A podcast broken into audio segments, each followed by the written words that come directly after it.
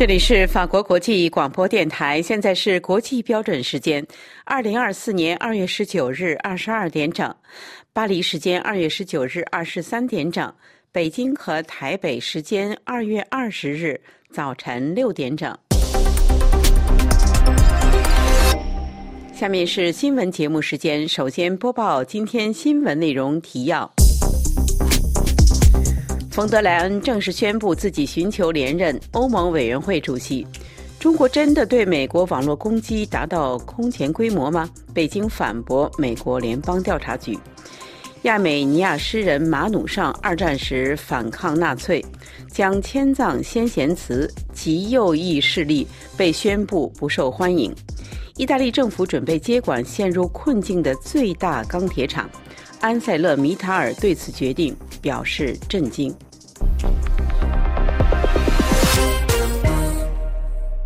听众朋友，大家好。欧盟委员会主席冯德莱恩于十九日在柏林举行的基民盟会议上宣布，他寻求连任欧盟委员会主席。欧盟将于今年六月选出新一届欧洲议会，然后将选出新的欧盟委员会主席。现年六十五岁的冯德莱恩于二零一九年十二月一日担任欧盟委员会主席，他的任期将于今年到期。冯德莱恩于一九九零年加入中间偏右的德国基督教民主联盟，在德国前总理默克尔执政的大部分时间里，他都是内阁成员之一，曾先后出任负责家庭事务、老年人、妇女、青年事务部长，负责劳工社会事务部长和国防部长。在周一的党代会上，基民盟支持冯德莱恩竞选连任欧盟委员会主席。冯德莱恩在会后的新闻发布会上说：“经过深思熟虑之后，我希望竞选第二个任期。非常感谢基民盟今天提名我为欧洲人民党的头号候选人。欧洲人民党目前是欧洲议会第一大党，而基民盟在欧洲人民党中拥有最多的议员席位。”这位六十五岁的前德国国防部长将在三月罗马尼亚布加勒斯特举行的代表大会上成为中间偏右欧洲人民党候选人。欧洲人民党汇聚了四十四个国家、八十三个政党团体，是欧洲最大跨国的中间偏右政党，包括德国的基民党在内。欧盟二十七个成员国的领导人将在六月欧洲议会选举之后提名欧盟执委会主席。按照惯例，领导人们会在欧洲议会选举结果排第一的党团中选择候选人。尽管极右民粹政党在一些欧盟国家崛起，民调显示欧洲人民党声势仍大幅领先其对手，而且欧盟领导人普遍支持冯德莱恩，看来他很有可能连任。冯德莱恩是欧盟执委会上史上首位女性主席，她带领欧盟度过了新冠疫情、英国正式退出欧盟以及俄罗斯在2022年全面入侵乌克兰后的骚乱。欧盟现在聚焦加强安全。当前不仅有俄罗斯在其边境发动战争，美国前总统特朗普也可能重返白宫。据路透社报道，欧盟委员会领导人冯德莱恩近日表示，若他在2024年6月的欧洲议会选举中再次当选后，他将下一任任期内专设一个专门的国防委员。美国联邦调查局局长雷。日前表示说，中国在美国关键基础设施网络植入了恶意软体，已达到前所未有的规模。中国外交部十九日则反驳美方纯属混淆是非，中方对此坚决反对。请听本台记者肖曼更详细的报道。中国外交部发言人毛宁在例行记者会上，针对 FBI 警告中国对美网攻达到空前规模一事作出上述回应。蒙宁说：“中国坚决反对并依法打击任何形式的网络攻击。”美方在缺乏有效证据的情况下妄下结论，对中国无端指责抹黑，及其不负责任，纯属混淆是非。中方对此坚决反对。他说：“事实上，公然将他国的关键基础设施列为网络攻击合法目标的，正是美国的网络军司令部。”美国联调局 FBI 的局长雷十八日在慕尼黑安全会议讲话中批评，中国政府构成的网络攻击威胁是巨大的。他解释称，中国政府将网络手段与传统间谍活动和经济间谍活动、外国恶意影响、选举干扰和跨国镇压结合起来。换句话说，中国正在全力破坏法治世界的安全。中国的黑客计划比其他所有主要国家的总和还要大，而且这种规模优势会因中华人民共和国使用人工智能而继续被放大。他们的人工智能在很大程度上是建立在盗用创新和盗用数据的基础上。用来改善中国的黑客行动，窃取更多人工智能技术和数据。美国联调局 FBI 局长雷表示，中国偷偷在美国重要基础设施网络的内部植入攻击性的恶意软体，当前规模比我们以往所见更庞大，这是明确的国家安全威胁。他还提到，美国去年在关键基础设施内部发现潜藏的中国骇客组织“福特台风”。他说，北京当局支持的行为人预先部署可随时启动的恶意软体，以破坏美国关键基础设施。亚美尼亚诗人马努尚二战时反抗纳粹，将迁葬先贤祠。声援小组反对极右势力的领头人玛丽娜·勒庞参加入葬仪式。请听本台记者阿曼婷更详细的报道。著名的亚美尼亚裔共产主义抵抗运动战士马努尚，在二战期间被纳粹处决八十周年后，将迁葬到巴黎的先贤祠。相关的仪式将于本周三晚上进行。二零二三年六月初，法国总统马克龙宣布将马努尚迁葬到先贤祠陵墓，进入这个备受法国民众尊敬的历史名人安葬地。马努上一九零六年出生，少年时期离开土耳其，移居到黎巴嫩，并于一九二五年以无国籍难民的身份来到法国。后来在第二次世界大战期间加入共产主义抵抗运动。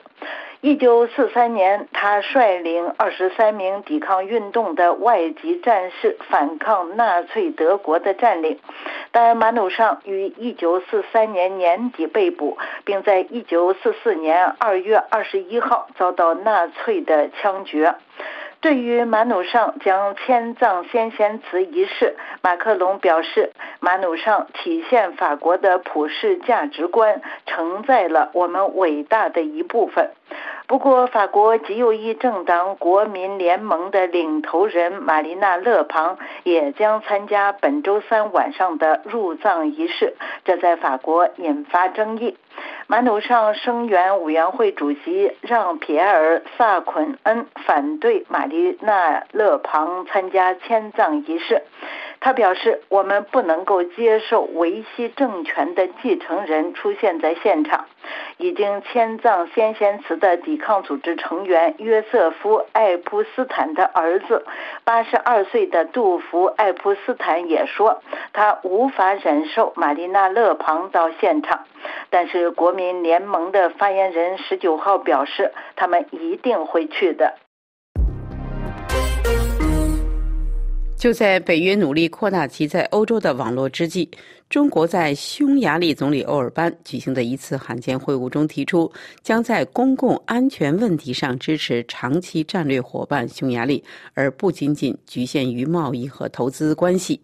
请听本台记者夏荣更详细的报道。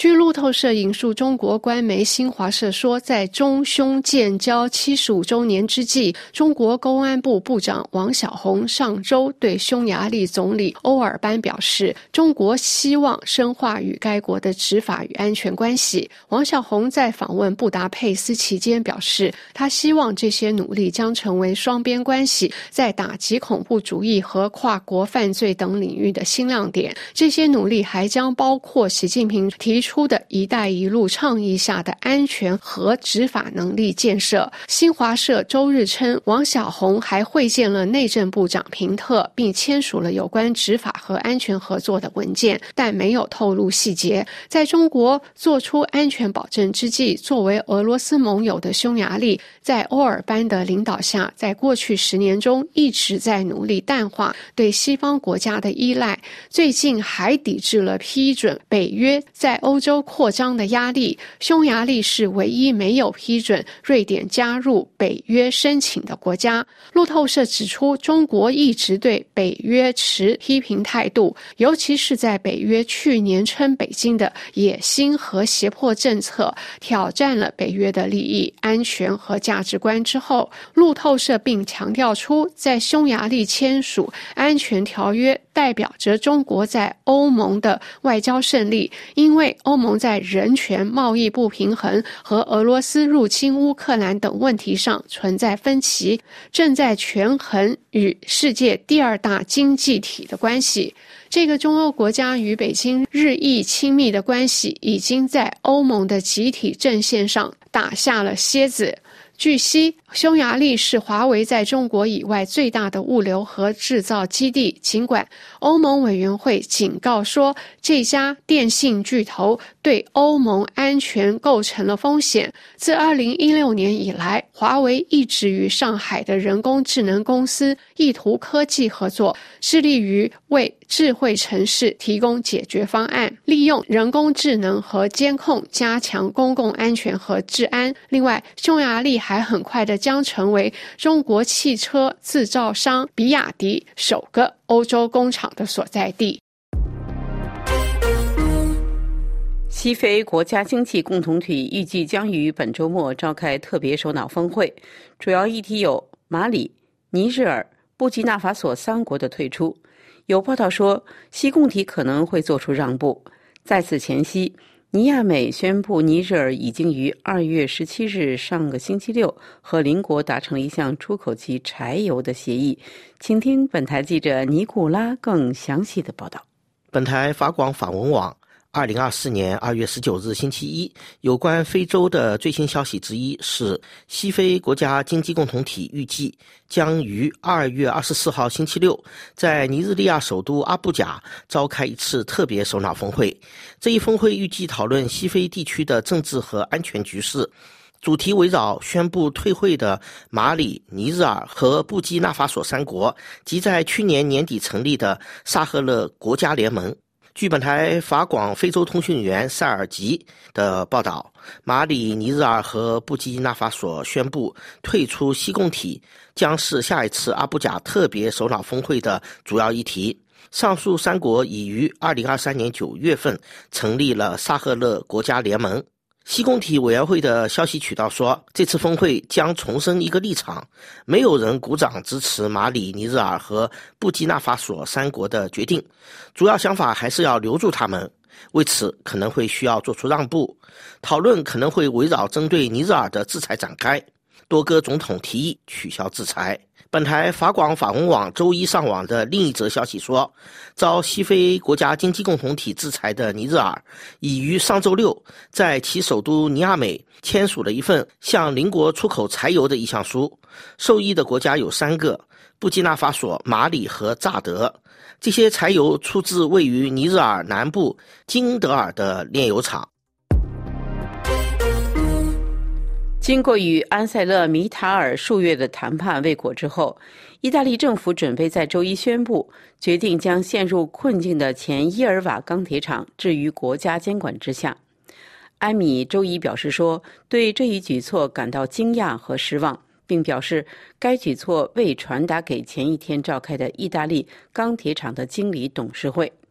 位于。塔兰托，也就是意大利南部的欧洲最大钢铁厂之一的前伊尔瓦负债累累。听众朋友，以上是今天的新闻节目，谢谢各位的收听。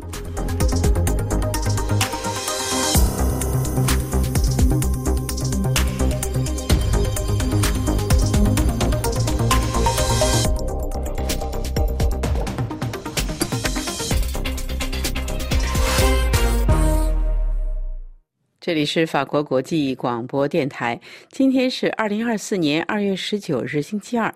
下面请听肖曼主持的要闻分析。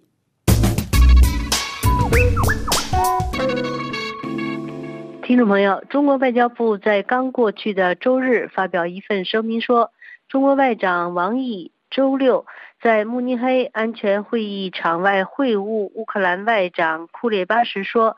中国不借机余力，不向冲突地区或冲突方出售致命性的武器，但这番不够明确的表白，可能并不足以阻止欧盟和美国对中国有关企业的制裁。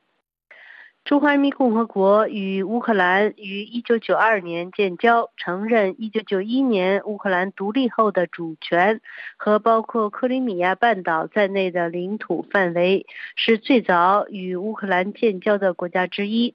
2014年，俄罗斯吞并克里米亚半岛后，北京对此既没有予以承认，也没有予以谴责。与此同时，中国与俄罗斯近年来加紧经济合作与外交接触，双方战略伙伴关系在莫斯科入侵乌克兰后更加紧密。二零二四年二月二十四日将是俄罗斯入侵乌克兰两周年纪念日。两年来，中国虽然一直说对乌克兰冲突保持中立。但也一直拒绝谴责莫斯科的侵略行径。对于向俄罗斯提供致命武器的批评，北京一贯否认。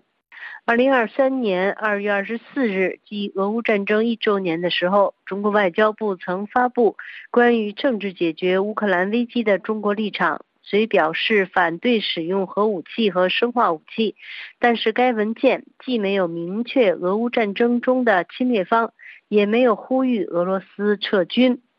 二零二三年四月，中国国家主席习近平应约同乌克兰总统泽连斯基通电话。随后，北京派出中国政府欧亚事务特别代表李辉赴乌克兰、波兰、法国、德国和俄罗斯访问。此后，中国与乌克兰之间在俄乌战争调停问题上没有取得明显成果。近日，中国常驻联合国代表张军再次呼吁政治解决乌克兰危机，并称北约应当从武力神话中醒来。二零二四年一月二十九日，乌克兰驻华大使会见了中国外交部副部长孙卫东。乌克兰驻华大使馆发布的新闻稿称，双方相互确认支持国家主权和领土完整。但中国外交部发布的新闻稿仅仅提及双方就乌克兰危机交换意见。基辅和北京之间是否有意在2024年举行高层会晤，包括乌克兰总统泽连斯基和中国国家主席习近平之间进行会晤的安排，还没有进一步消息。二零二四年十一月将要举行的美国总统大选。使得美国和北约是否继续挺乌增添了不确定性。近期，美国向乌克兰增援六百一十亿美元的法案在国会受到部分议员的阻挠。北约和欧盟方面则继续加强对乌克兰的军事支持。二零二四年二月一日，欧盟克服内部阻力，决定追加五百亿欧元支援乌克兰。最近有报道称，欧盟正在酝酿针对协助俄罗斯的三家中国大陆公司和一家香港公司实施制裁。除了中企之外，欧盟的制裁对象还包括哈萨克斯坦、塞尔维亚、印度等国的公司。这将是自俄乌战争打响之后，欧盟的第十三轮和俄罗斯相关的制裁，但这项计划还需要得到欧盟成员国的同意。美国众议院外交委员会成员、民主党议员康诺利日前表示，美国也正在考虑对一些中国公司实施制裁。这些公司被认为在俄乌战争中帮助俄罗斯。这是从俄乌战争爆发以来，美国首次直接将责任归咎于北京。康诺利周六在参加慕尼黑安全会议期间告诉美国媒体说，在欧盟上周提出类似措施后，美国议员已经在考虑此类计划。令西方更为关注的是，北京是否为俄罗斯提供了战场用的设备。美国情报报告称。北京也已成为俄罗斯战争中日益重要的支柱，可能向莫斯科提供在乌克兰战场使用的关键技术和军民两用设备。有关俄军使用的中国部件，乌克兰能够确定一些中国制造商或供应商，并与西方盟友分享这些信息。而在2023年4月，欧盟委员会主席冯德莱恩。在北京与中国国家主席习近平的会面中，就曾经发出警告说，如果中国向俄罗斯直接或间接提供军事装备，将严重损害欧中关系。听众朋友，以上是今天的要闻分析，由肖曼编播，感谢玉丽的技术合作，也感谢收听。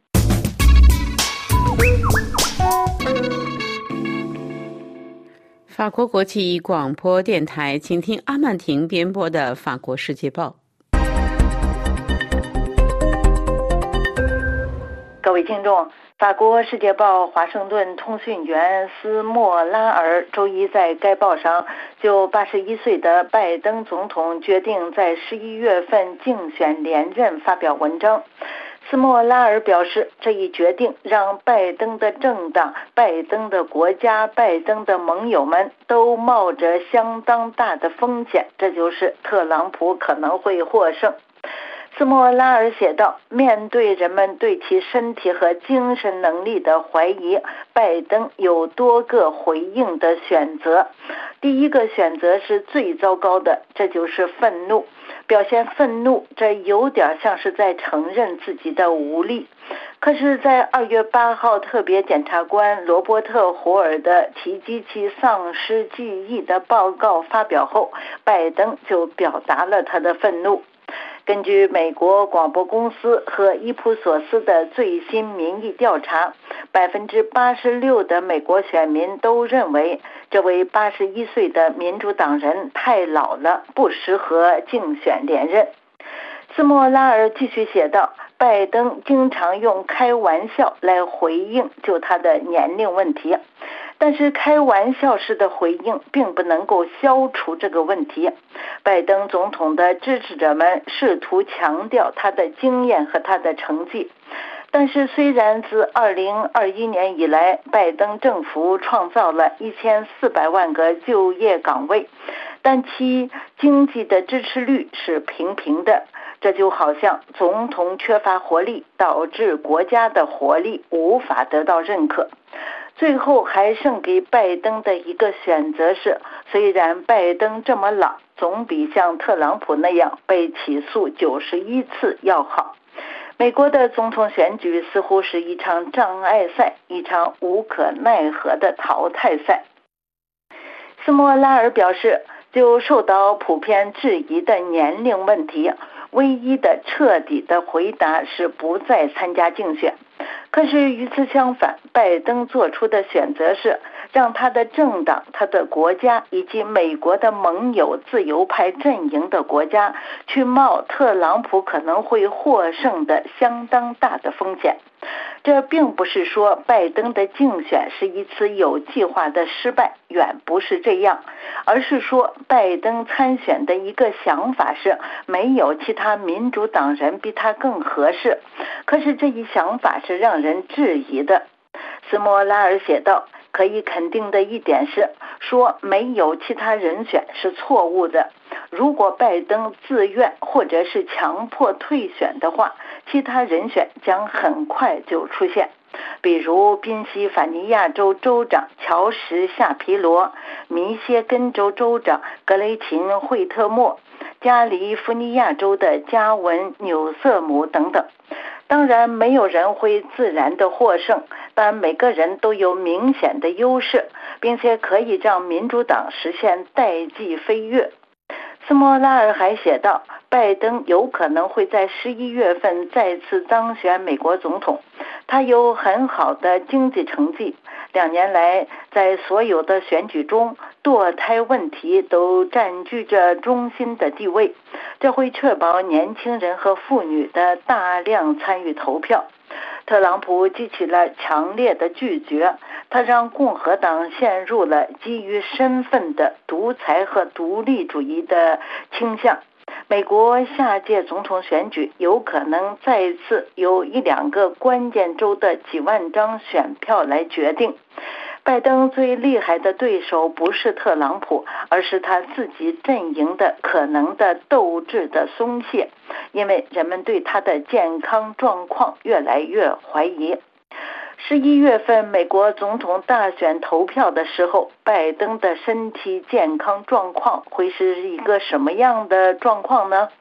当然，拜登可以像二零二零年新冠大流行时那样删减竞选活动的次数。可以预见，拜登会试图成为一位关注美国人日常生活的领导人，而不是像他的竞争对手那样关注自己的丑恶。这将使他能够减少外出参加竞选活动的次数，只是有针对性的外出。特朗普可能会在法庭上度过这一竞选时期的一部分时间，但是特朗普不一定会因此感到不安，因为他在过去一年的时间中成功的利用了连续的起诉为自己谋取利益。但是没有人能够预料对他的刑事定罪会产生什么影响，尤其是二零二一年一月六号冲击国会大厦的事件。斯莫拉尔最后写道：“拜登让自己陷入了虚荣的罪恶之中，他认为自己是不可或缺的，他认为自己在击败了特朗普之后可以再次击败特朗普。”但如果美国民主的生存仅仅取决于一个八十一岁的男人的话，这难道不是对美国民主脆弱性的可怕承认吗？各位听众，以上是法国《世界报》摘要节目，本次节目由阿曼婷编播，感谢收听。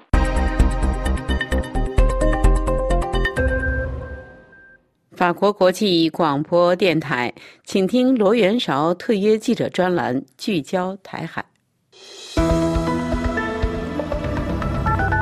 二零二四大选，民进党赢得第三个任期执政以来，两岸关系频频遭到冲击。针对中国调整 M 五零三等航线，台湾出手反制，宣布原本规划开放组团前往中国旅行团的计划暂停。相关风波尚未平静。紧接着发生，中国大陆船只在金门海域遭举报越界，为了逃避台湾海巡人员查缉，快速逃逸翻覆，造成船上四名船员当中两人溺毙身亡。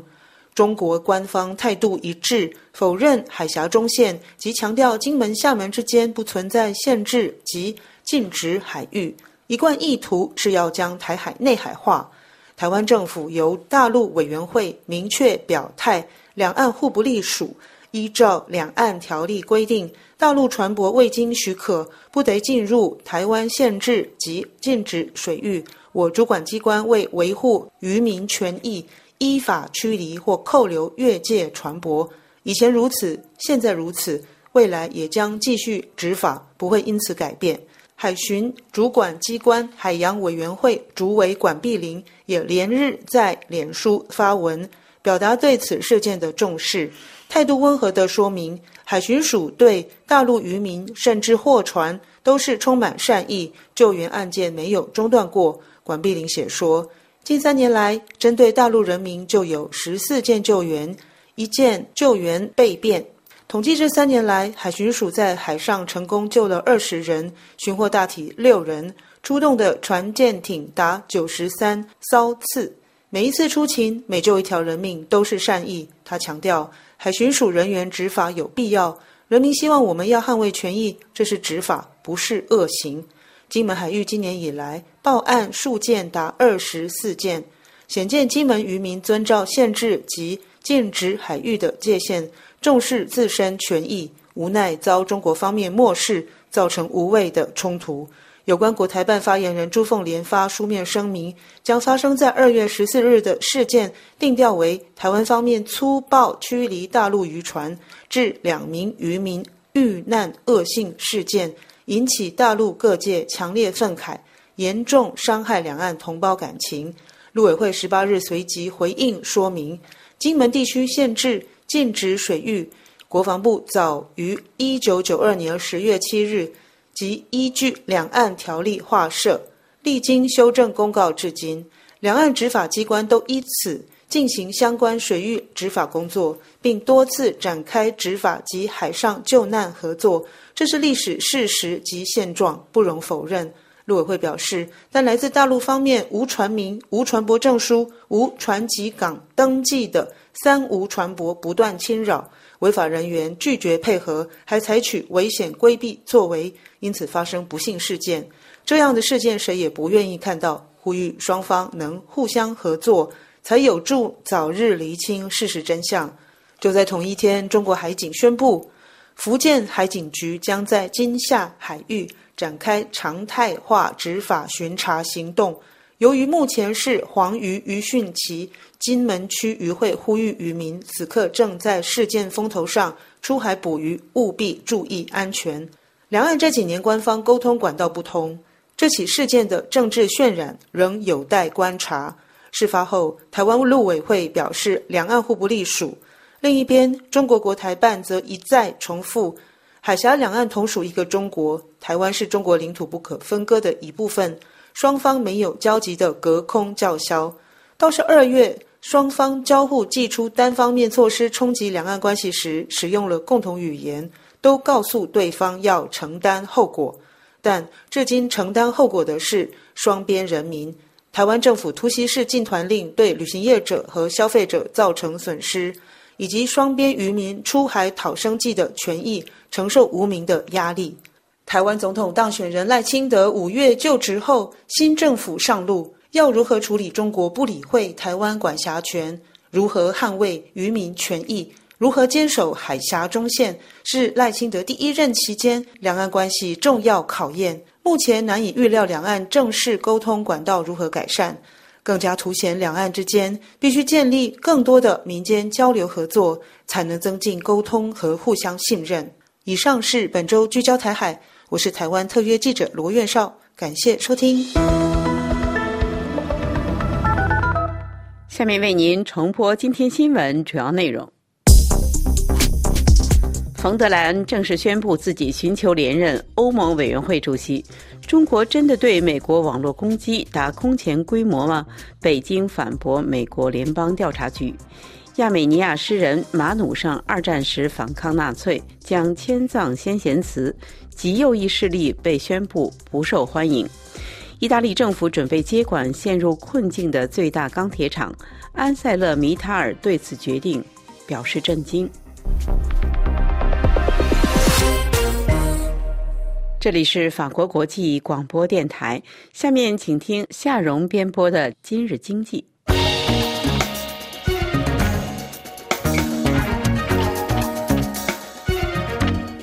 各位听众，中国旅游股周一走高。此前按官方数据显示，在为期一周的春节假期期间，国内旅游市场强劲。中国旅游集团中缅股份有限公司在上海挂牌的股票上涨百分之一点二。香港方面，同程旅行上涨百分之一点八，携程集团上涨百分之零点二。中国内地交易所，在春节长假休市一周后，于周一。重新开市。据中国文化和旅游部周日公布的数据来看，在为期八天的春节假期里，中国国内旅游出游四点七四亿人次，同比增长百分之三十四点三，较二零一九年同期增长百分之十九。二零一九年时，中国经济尚未受到新冠疫情的冲击，数据也显示出入出境旅游约六百八十三万人次，其中出境游约三百六十万人次，入境游约三百二十三万人次。据《华尔街日报》引述花旗分析师在一份报告中称，得益于春节假期旺盛的旅游需求和去年的基数较低，旅游公司第一季度的线上旅游业务收入料将实现稳健的同比增长。与此同时，路透社的报道说，人们对中国市场将在休市后重获生机寄予厚望。但这一期望尚未实现。迄今为止，股市的涨幅不大。报道续称，春节假期期间的旅游收入确实比去年同期激增了百分之四十七，因为有六千一百多万人次乘坐了火车。尽管去年的旅游旺季特别疲软，令这一比较结果显。的平淡无奇。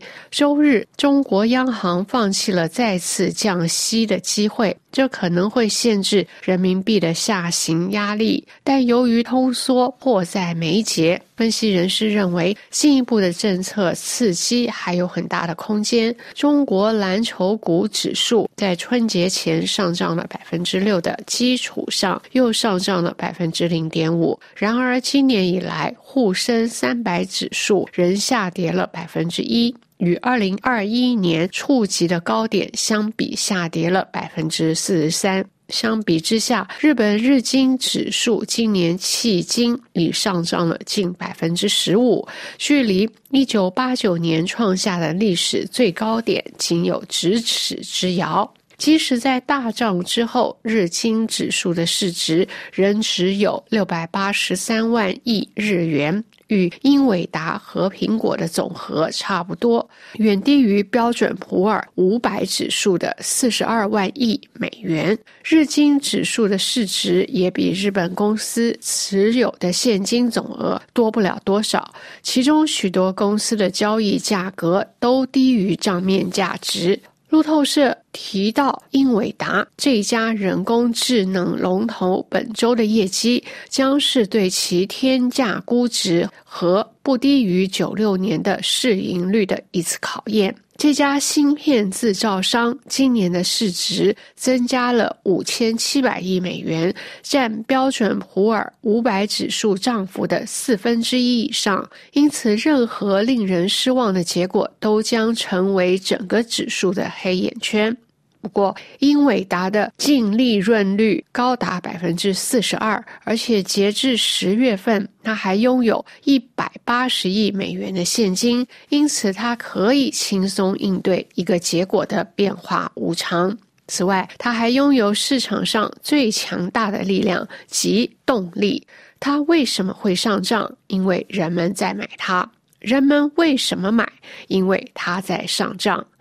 欧洲方面今天没有重要数据，但本周晚些时候的速报采购经理人指数以及商业和消费者情绪调查。将非常重要。分析师预计，欧洲央行的消费者通胀预期调查将在十一月份略有回升后重拾跌势。欧洲央行的工资数据也值得关注，因为政策制定者对高工资增长提出了警告。尽管这是一个众所周知的滞后指标。以上是由夏荣编播的《今日经济》，感谢吕向的技术合作及您的收听。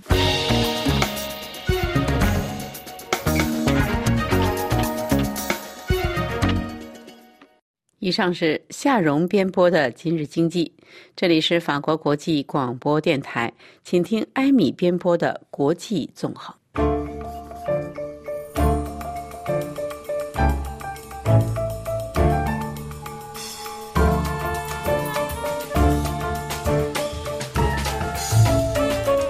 俄罗斯于二零二二年二月二十四号向乌克兰发动的战争已经接近两年。虽然说二零一四年俄罗斯吞并克里米亚也被认为是俄乌战争的始发点，但是两年前发动的那场大规模的军事入侵，显然是二次世界大战之后首次在欧洲大陆上发动的大规模的入侵战争。爆发以来就一直主导着国际舆论的关注点，也成为国际地缘政治角力的一个焦点。目前这场战争在军事上仅仅限于乌克兰的领土，但是所带来的地缘政治的冲击波远远超出了军事冲突的双方，既波及到前苏联加盟共和国，也波及到了欧洲各国，迫使欧洲各国减少对俄罗斯的能源依赖，同时要重新制定长期以来指导其外交防御政策的方向。与此同时，一些国家似乎在短期内也从这场战争中获得了好处，比如中国和印度这两个国家趁机以低价获得了俄罗斯的能源。然而，即使对这些国家来说，挑战国际秩序也会带来许多风险。可以说，俄乌战争让世界的地缘政治进行了一次大洗牌。在拆散重组的过程中，乌克兰的上百万民众被迫流离失所，更有双方难以获得确切数据的战场上的死伤人数。普京的野心打破了历史上最近才出现的边界不可侵犯的禁忌，而在科技日益发达的二十一世纪，现代人类显然还没有走出洪荒时代，凭借武力和野蛮入侵、烧杀掠夺的方式来获得领土和世界范围的模式。克里姆林宫正与西方对抗，指责其想要将北约置于自己家门口，但结果这场战争却给北约打了一剂强心针，从马克龙批评的脑死亡中恢复了过来，甚至得到进一步的扩大。普京决定于两年前的二月二十四号发起特别军事行动，他曾希望能够闪电般的战胜乌克兰，但是显然他的计算是错误的，也让他的野心破灭了。但两年之后，战事似乎转向对莫斯科有利的方向。俄罗斯尽管受到西方国家一致谴责，也受到制裁，普京也受到国际国际法庭战争罪的通缉。但是，来自南方国家的批评声鲜少听到。在战争爆发以后，俄罗斯与中国、伊朗、朝鲜的关系却更加的紧密，这也给普京的外交空间提供了极大的援助，成为与西方国家抗衡的一个平台。有分析认为，俄罗斯正在接受一场政府认为可以维持的长期战争的前景。并正在利用乌克兰人更快的消耗以及其盟友疲倦的机会，增加自己的力量。而在乌克兰呢，局势依然十分的艰困。被入侵两年之后，西方国家大力的帮助下进行的反攻，不仅没有取得预期的进展，两年来从未脱掉战袍，也在全世界奔走呼吁的乌克兰总统泽连斯基决定换将。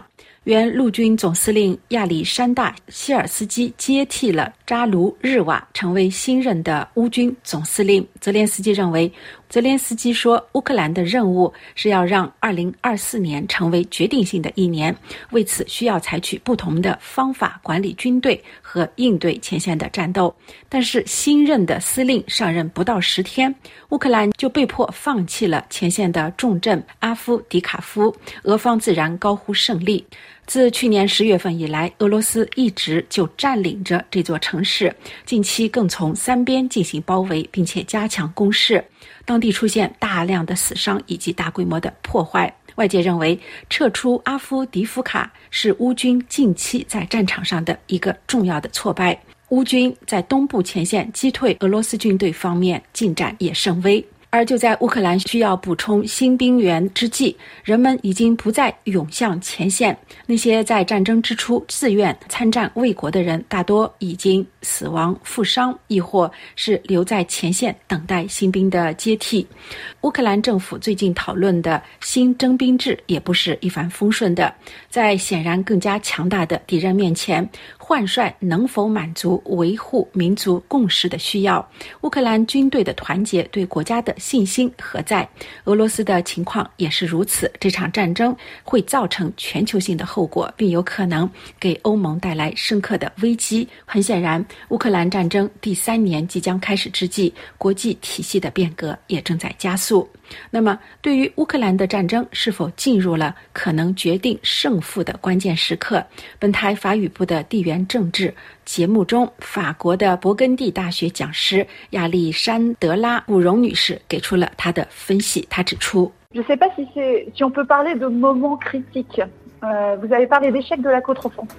我不认为我们是否可以将目前称为是一个关键的时刻。我们谈到了反攻的失败，而乌克兰人对这条停滞不前的战线看法却不一样。当然，毫无疑问，士兵们都很疲惫，士兵的家属也在抗议，希望前线的人可以被替换回来。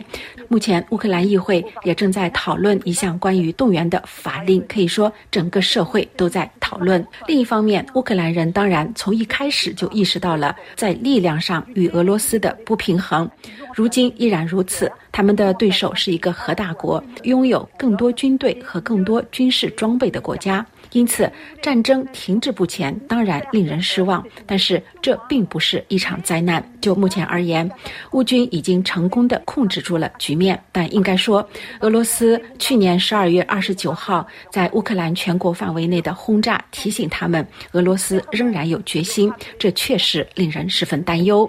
正如泽连斯基自己所说的那样，俄罗斯入侵乌克兰已经有两年，战争持续了十年，而他上任也有五年了。这次换掉元帅，也是他想注入新的活力。乌克兰人也知道，战争打得越久，俄罗斯就越能从战局的调整中获益。他们需要行动起来，包括改变战线。这正是泽连斯基知道的，也是他要做的。另一方面，我们还不知道乌克兰下一步的战略具体内容是什么，对新战争战略的透明度如何？虽然我们目前知道一些，但是没有更多的细节。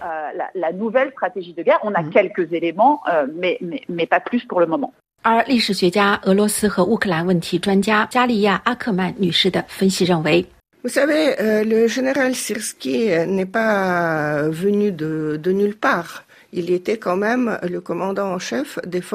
要知道，希尔西斯将军也不是凭空出现的，他毕竟是陆军的总司令。正是在他的指挥下，乌军在2022年取得了重大的胜利，从俄军手中解放了乌克兰的北部，主要是基辅地区，也包括哈尔科夫州。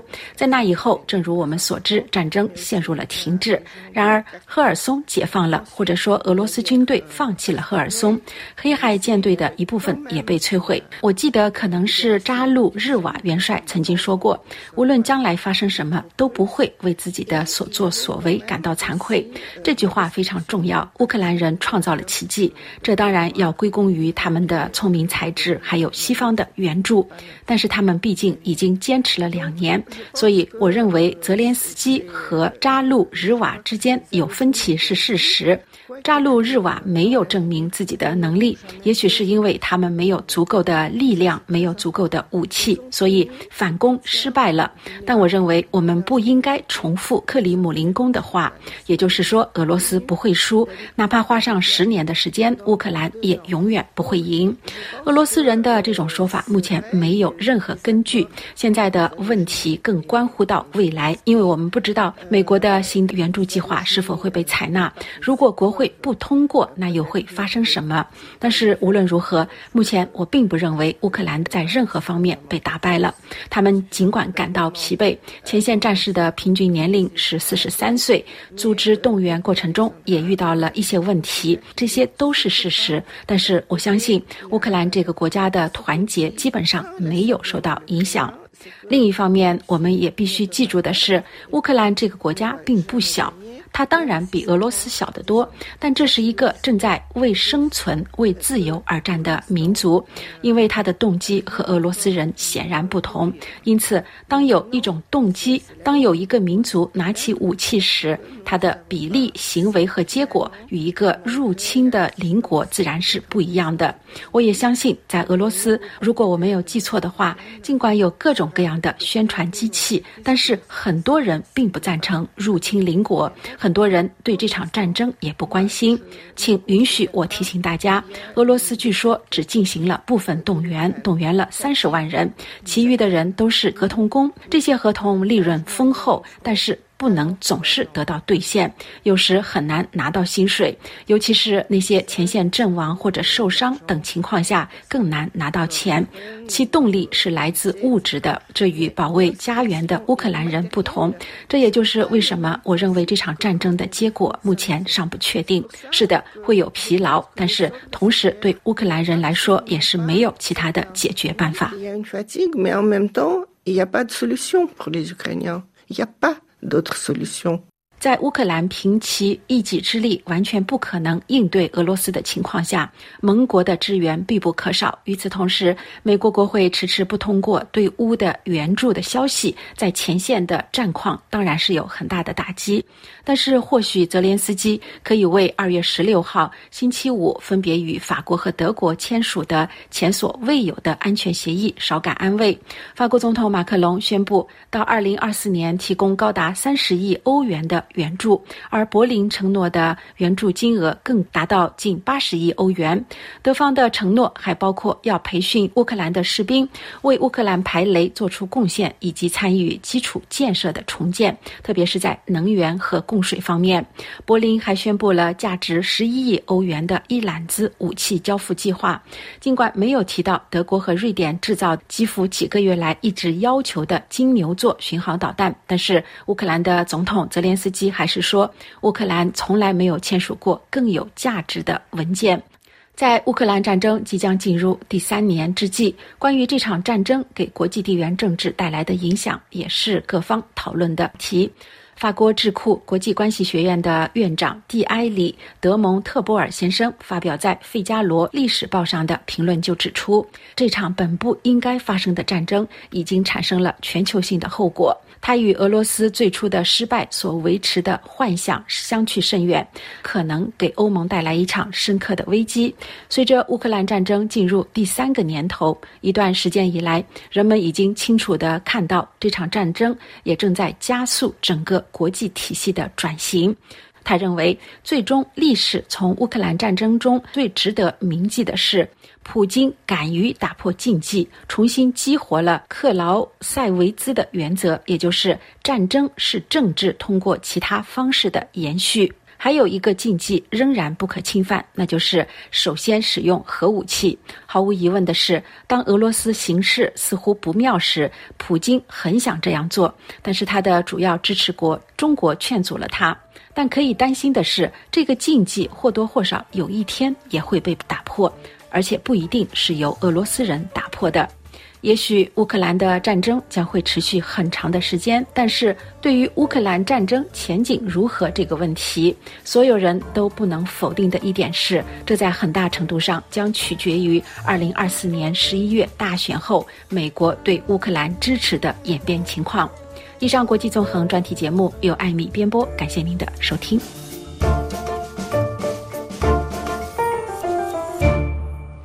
这里是法国国际广播电台。最后，请听罗拉编播的《法国生活》。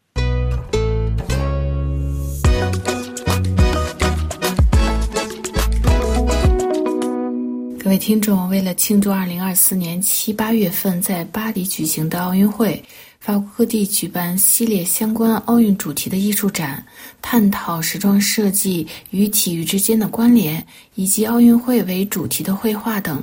这些丰富多样的活动，或具有历史深度，或特别有现代气息，或容质，或俏皮。法国人希望通过相隔一百年来再次举办夏季奥运会，来展示美好。巴黎奥组委主席埃斯盖坦表示，巴黎奥运会的目标之一是要与尽可能多的人分享这一别具特色的体育盛事。巴黎要呈现一种新的活动模式，是那种对所有人的开放的庆祝，要进行互动，特别关注年轻一代人的愿望，提供最好的奥运体验。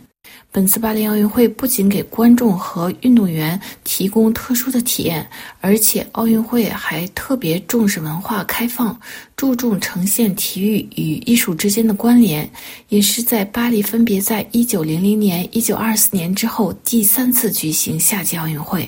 大家知道，现在运动鞋早已离开了赛场，走上了奢侈品的 T 台，成为时尚。不过，运动与时尚之间的联系远不止于穿流行的运动鞋。巴黎装饰艺术博物馆和加里埃宫同时举办两场有关体育与时尚之间奇妙联系的展览，讲述时尚和体育看似遥远，不过同样是围绕身体在社会上的体现。一个是在体育赛场上的表演，另一个是在 T 台上的展示，揭示体育与时尚结合，不仅体现在技术上，更体现在社会进步上。随着越来越多的女性参加体育运动。女性也从穿着的束缚中解放出来。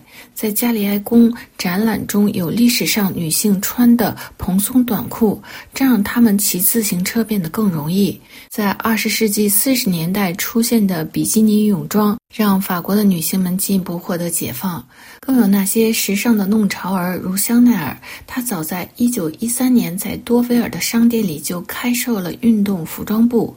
时装设计师巴尔曼和库雷热也分别在1968年和1973年先后开始专门设计奥运服。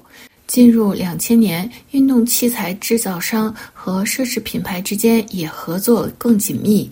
宽松的运动服已经成为大家衣橱中不可缺少的一部分。随着体育运动深入，连帽衫和慢跑服也成为日常生活的必需品。而且，运动服装让人舒适，容易运动。巴黎的装饰艺术博物馆到四月七日举行“时尚与运动：从一个 T 台到另一个 T 台”展。加里埃宫到三月五日举行“运动的时尚展”。另外，在马尔默坦莫内博物馆，从四月四日至九月一日举行题为“艺术与体育展”，展示体育也是艺术家捕捉的主题之一。从十九世纪末到第一次世界大战期间，从印象派到立体派，西方绘画艺术家对体育兴趣浓厚。大家看到出现的一些新的体育运动项目，有自行车运动赛、水上运动。通常来自英国的是团队运动，还有传统项目，由拳击、摔跤、跑步和赛马等。艺术家们从莫奈、德加到德劳内都有相关的绘画作品。不过，第一次世界大战之后，相关绘画作品减少，主要是因为世人经历了五年的战争的杀戮。随着体育运动进一步流行，体育运动也在不同程度上体现了现代工业社会发展的特征，就是寻求更快、更准确。不过，不可忽视的是，奥林匹克运动也是一种传奇，它讲述了现代社会的戏剧性、危机性和欢庆。在多雷门宫，通过不同国家举行的奥运会，展示了有一百三十年历史的现代奥林匹克运动。关注现代奥林匹克运动的倡导人皮埃尔·德顾拜丹的畅想的和平梦想。随后的民主主义的兴起，当今的社会变革，从性别到平等等议题，在该展览中，时间跨度是从1896年的雅典到2024年的巴黎，有近四百件作品、文件、档案、照片，编织了一个关于地缘政治动荡、社会变迁和有二十万名奥运运动员参加传奇的历史故事。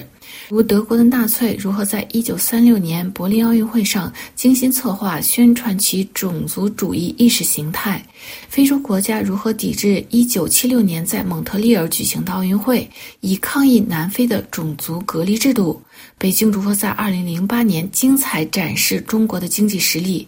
其实，奥运会也是当今世界变迁最好的缩影。各位听众，今天的专题节目由罗拉编辑播报，跟大家介绍庆祝体育、艺术和健美法国举行系列奥运艺术展。感谢各位的收听，也感谢法广技术人员的合作。我们在下次节目中再会。这里是法国国际广播电台，下面最后一次为您播报今天新闻内容提要。冯德莱恩正式宣布自己寻求连任欧盟委员会主席。中国真的对美国网络攻击达空前规模吗？北京反驳美国联邦调查局。亚美尼亚人诗人马努尚二战时反抗纳粹，将迁葬先贤祠，极右势力被宣布不受欢迎。意大利政府准备接管陷入困境的最大钢铁厂。安塞勒米塔尔对此决定表示非常震惊。